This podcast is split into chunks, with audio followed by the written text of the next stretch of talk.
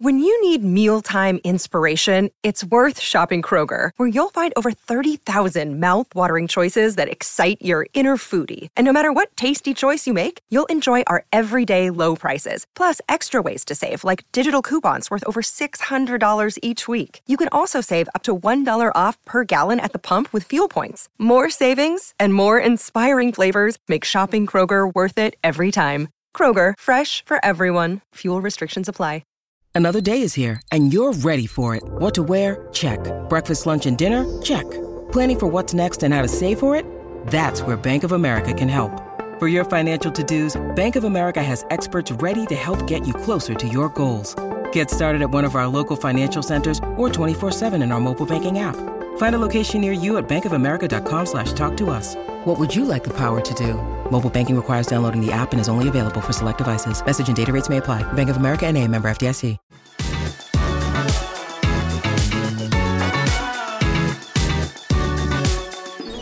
Hello and welcome to Claret and Blue. My name is Dan Rolinson. I'm joined by Neil from the For the Love of McGrath podcast. We're here today to give six reasons why Aston Villa fans can still be positive uh, about the future of this season. It's been a very doom and gloom week, hasn't it, for, for everyone involved with the Man United defeat and then the Boubacar Kamara injury. The last two podcasts we've done have been very downbeat, which is, in my opinion, fair and that's okay to be like that. But we're past that now. It's Fulham on Saturday. There'll be a press conference tomorrow where Diego Carlos is now injured with a hamstring injury. We're not doing any negatives, Neil, all right? Positives only. No.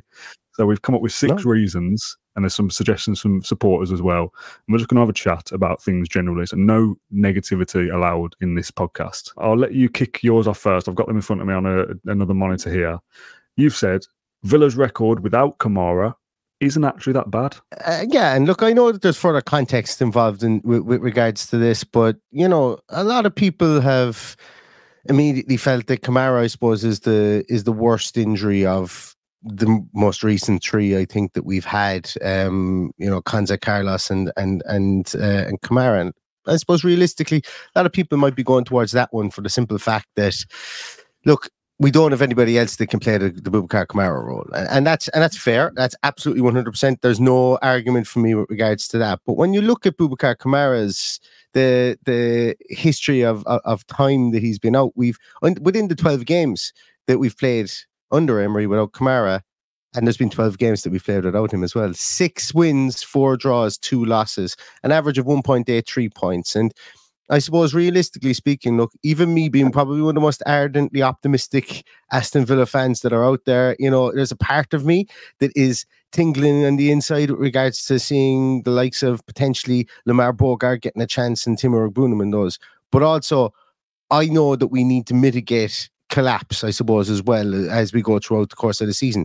And 1.83 points, if we extrapolate that out through the rest of the season, that's going to make us very, very happy, guys. That's really, really yeah. good. That would be super result uh, for us. Um, I did have, and I do apologize, um, you might have those, uh, the, the, statistics there, Dan, for the amount of times that Luiz has played uh, with McGinn and so on. I did have them here, but I'm after cancelling them and I can't find them again.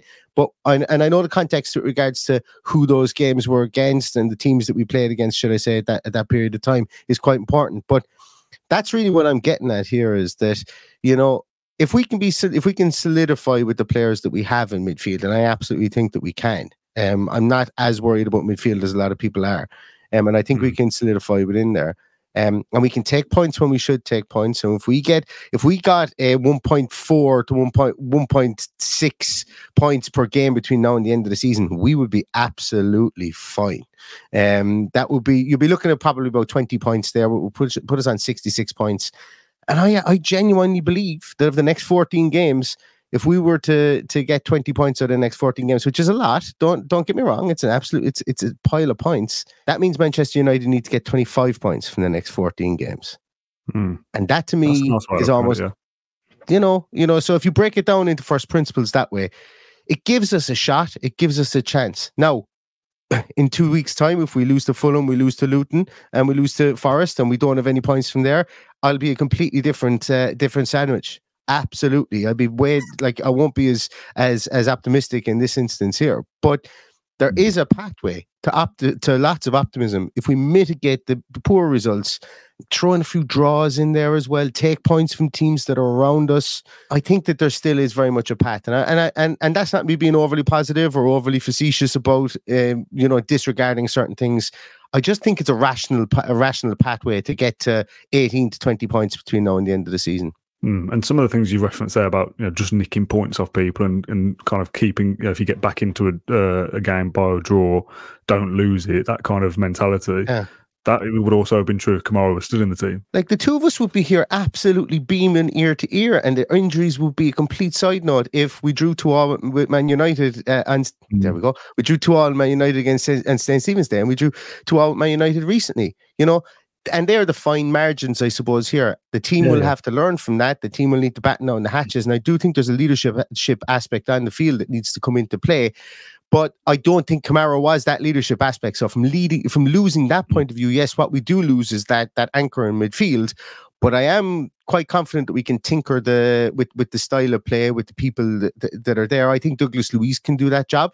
Um, yes, we're missing out on somebody going further forward from from that point of view. But I the the biggest reason I would be disappointed uh, at the moment is if they just plonk Tielemans into that six role because I am not convinced that he is very good there in, within this system, but I do think that there are options to replace Kamara within the team as it is. So, positive point for me is so far so good when we've been with, without Kamara, and I mean that in a positive way from the point of view of the points that we've gained. We've gained the points mm. when we should have gained without Kamara. We've nicked other points, and we've only lost what was it? We've only lost two games since since uh, Kamara when Kamara isn't in the team. If we can keep that up, and we've only got history to go on, we'll be happy bunnies towards the end of the season. Mm, just to roll on from that positivity, I've got the results you mentioned for McGinn and Luiz as a midfield two. Uh, there's a draw against West Ham, one all, and a draw against Sheffield United, one all, and then four wins: three 0 against Bournemouth, two one against Leicester, uh, obviously last season, two 0 against Forest, and three two against Burnley. So there is, you know, some hmm. evidence again. I appreciate those are lesser sides that you would expect Villa to beat, but still got to do the job, haven't you? And that, and actually follow through on that and do the job. And of those sides, we haven't beat some of those sides this year already. You know, so if we can turn yeah. those losses or those draws into wins, then hey, we're you know that's that's a positive, I suppose, from the start of the season as well. Yeah, absolutely. So that's positive number one.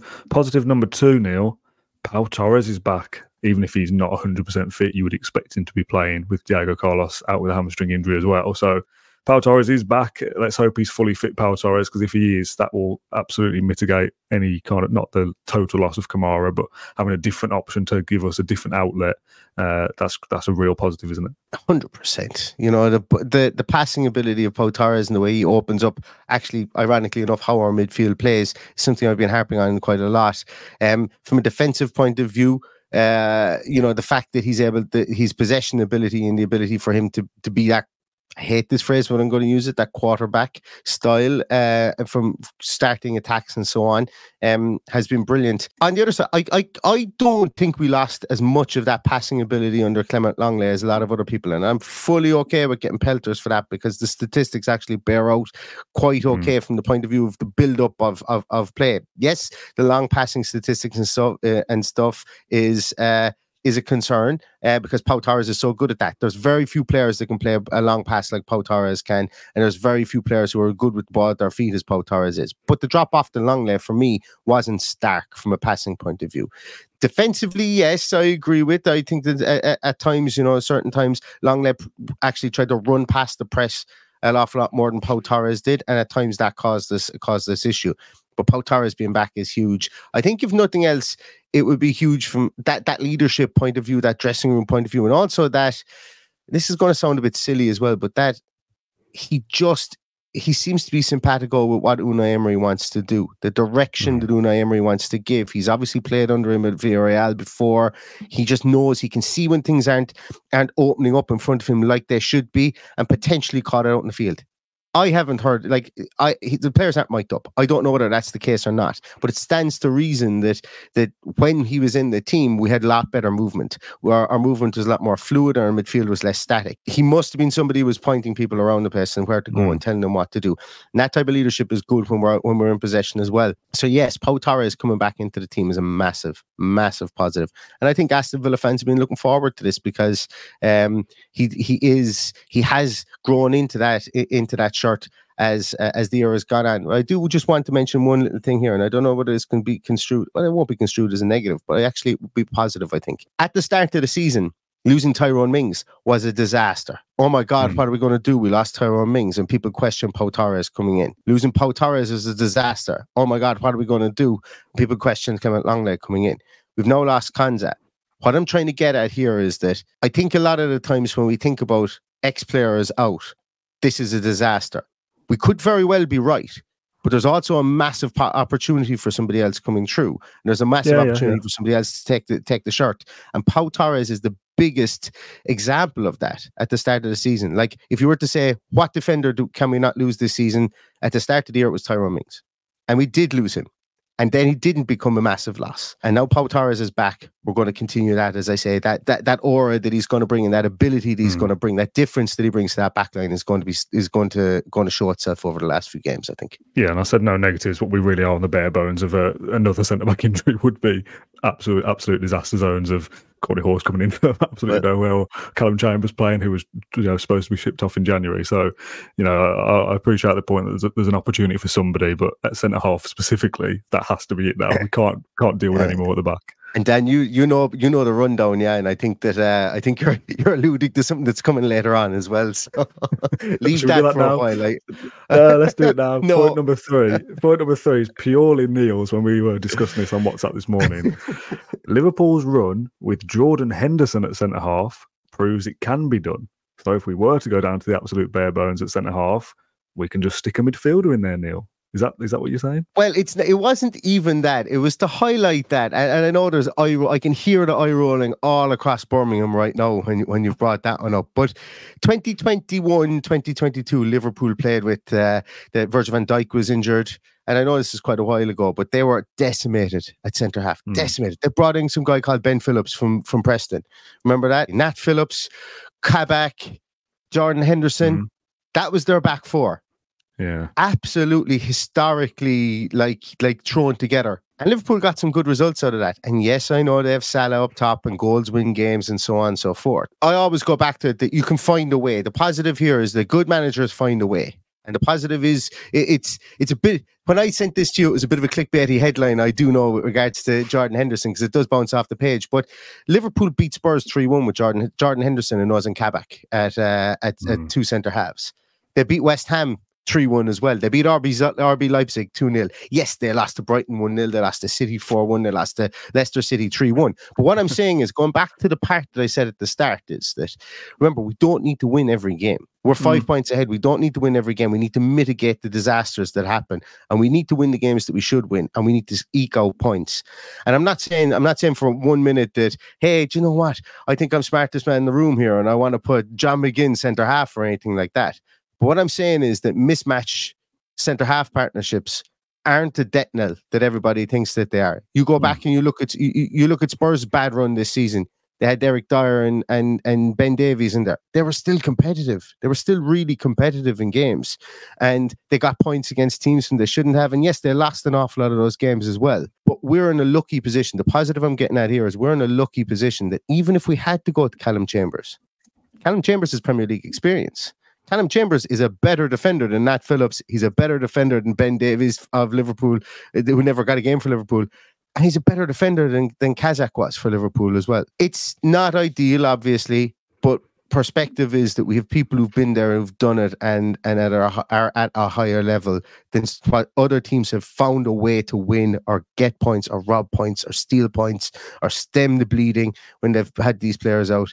We've got better players in there that can come in and do that than other teams have had. So it's it's it's all it's, it's just a kind of a perspective piece as well and it does tie in with the one i said at the start is mitigate the disasters if we lose make sure we don't lose two in a row make sure we're robbing points from teams when we shouldn't and make sure we win the games whereby we will put a dart in the in the fixture list and say okay we we want to go to luton we want to beat luton we want to go um we want to go to uh, to Forest. We want to be, or we want to go against Forest. We want to beat Forest. If we have any aspirations of being in the Champions League, we've got to beat them. Find a way. Find yeah. a way. You know, that's that that's my positive. And and we've got players who've played centre half before, so use them. Number four on the list is just that kind of contextualizing where we are, I suppose, and that, that perspective a little bit. we're fifth in the Premier League. We have a five point gap over the team behind us. We have a a ten point gap to West Ham in eighth. So let's say you know European football, you know, dropping out to none of the European places is his eighth place, isn't it? Well, we've got a ten point gap on that, which I'm not even suggesting that we're we're going to finish eighth, but there is that 10 point gap to that at least as well. Um, a five point gap to the team behind us is yes, it feels small because it could have been 11 and all those things we spoke about at the weekend. But five points is five points. With our goal difference, it's 18. Man United's is zero, which is always a nice little indicator of a team's true performance. For top six teams to have a goal difference of zero is unusual. So really, that's a six point gap. Effectively, it's a two game swing, isn't it? Man United need to win two, and we have to lose two. So in theory, yes, Villa lose two in a row, Man United two in a row, and it's that points gap is gone. But I think if Villa just chip away over the course of the season, as, as you've suggested, it's a nice kind of way of looking at it. That if we get twenty points, Man United need to get twenty five. Such a simplistic point of view, but that those are the facts. And you know, Man United need to have a better 14 game spell than Villa do, and that's I feel like Villa will probably be okay over that chunk of a season. That is really like that is the bottom of the barrel stuff there when we look at that from a positivity point of view. But it's just fact. It's just rationale. Like yeah, it's you know? just to give us a little nod sometimes to go, oh, but still we've still achieved like yes, we've not achieved anything by being fifth in February, but we we're already in a good kind of starting position. If you said the season started now, if you said the season was a 14 game season and day, match day one was this weekend, but when you start on plus five points and Man United start from zero, you go, all right, I'll take that couldn't put it better myself. We cannot sit here with our head in our hands going, "Oh Jesus, you know, we're not going to win, or it's a disaster of a season. No, it's it's all over, ball burst." But are we going to be equally as jubilant then when Villa, if Villa do get into the Champions League? So, like, it's not for me to tell anybody how to be a fan, I certainly would never do that. But I'm saying it's it, what I'm doing by this is not telling anybody to be disconsolate at it. I'm telling people that it's up to our team as a collective to find a way to win. It's up to our backroom staff to put players in the best position to win. You know, and that's mm. just the essence of every football game, regardless of whether we've got injuries or not. And they can still do that. It's been, yeah. as I as I say, Liverpool did it, and they they had, went on a horrible run at that period of time, and, but they won games that they weren't expected to win. Point number five takes us away from Premier League action a little bit. I've put Conference League knockout action is on the horizon, mm. which is a genuine shot at silverware for Aston Villa for the first time in 28 years or 29 years. So I look at that as a positive. We're, yes, the League Cup was very mm-hmm. disappointing. Mm-hmm. The FA Cup was disappointing. The Premier League may not go the way we want it to in terms of Champions League qualification, and some will see that as a disappointment. But we're still well within a shot on the favourites for the Conference League, and that comes back soon, and that's an exciting thing.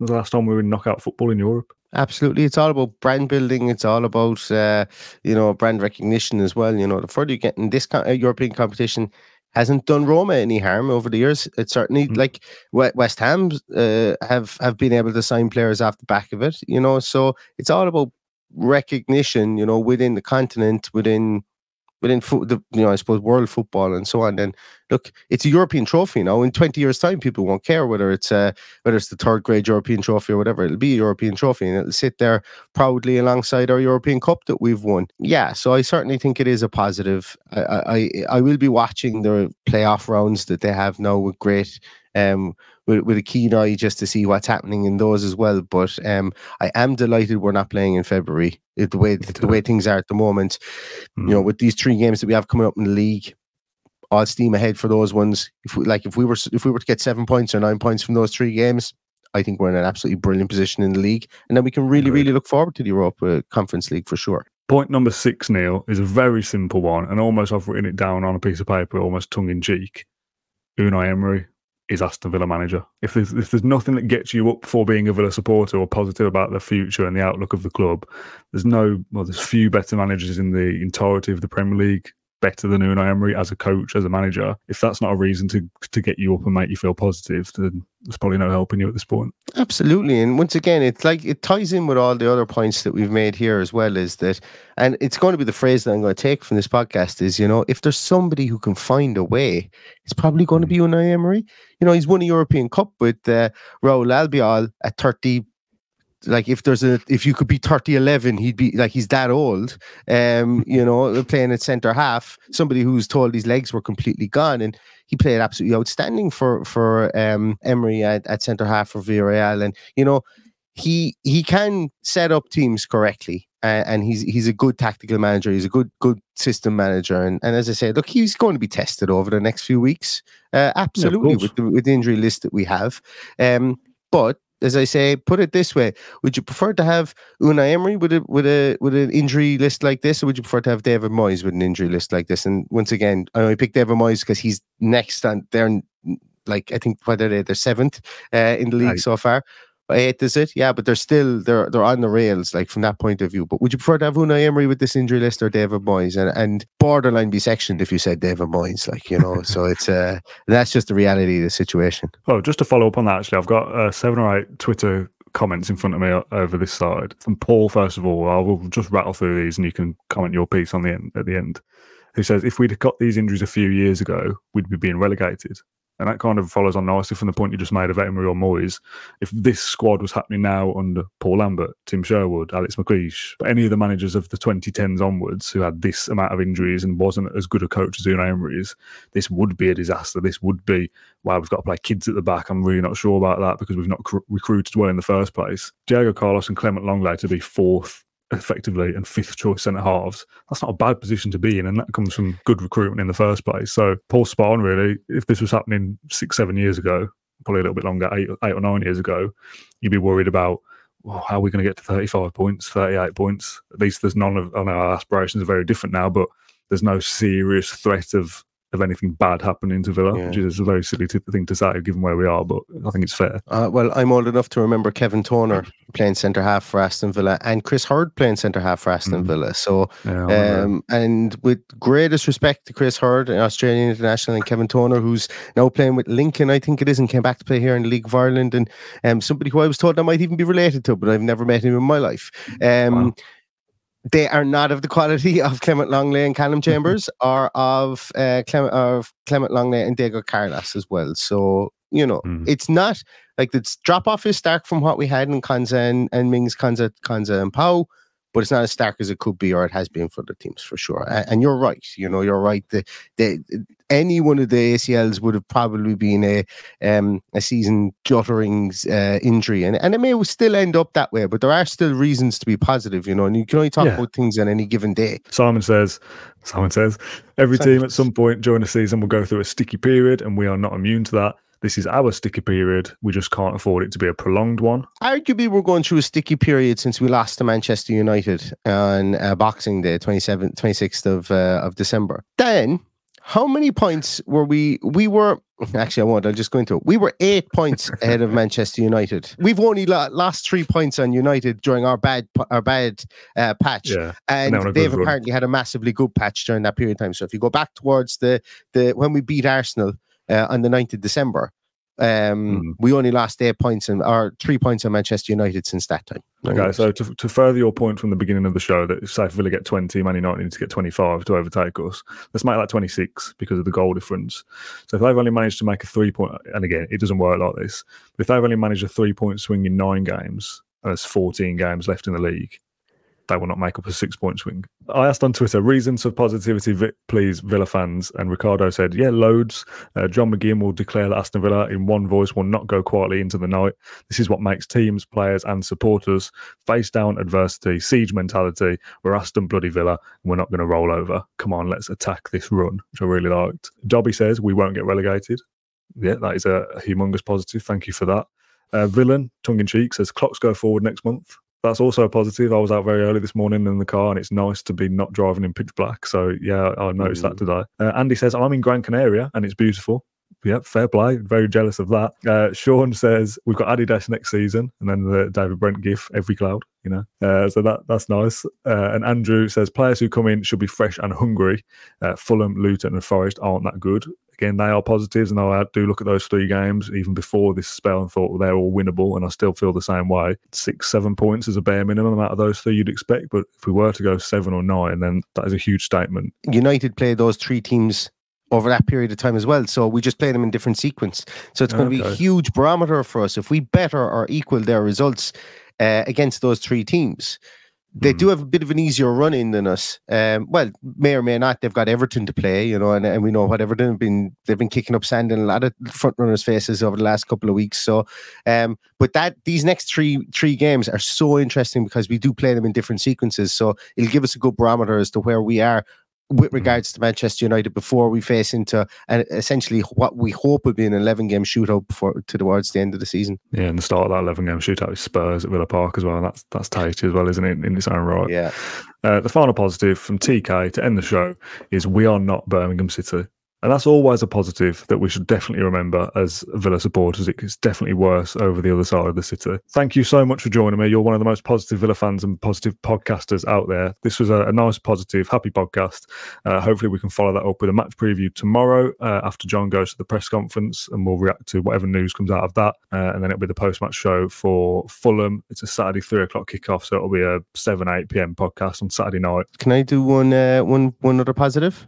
Aston yeah, Villa 24 it. minutes ago just put up a picture of Tyrone Mings back in Bodymoor. Oh, lovely. Seven reasons to be positive. There's a positive. Lovely stuff. Right, we'll call it a day there. Thanks to those that watch this live on Facebook. Sorry I didn't integrate any comments, but there were a couple of negative ones. And I said at the start, no negativity in this show today, only positives allowed. Um, so, Neil, thank you for joining me. Thanks everyone for watching. If you're watching this on YouTube, then please scroll down into the comment section and share your reasons to be positive as well. If you're listening to this on Apple Podcasts, please leave us a review. I've been tasked with getting 250 reviews, and we're on about 240. So if you want to go over and leave us a review, that'd be very handy and help me uh, impress my boss as well, which is always good. That's a positive, Thanks for watching, and we'll see you tomorrow and Saturday. Cheers, everyone. ta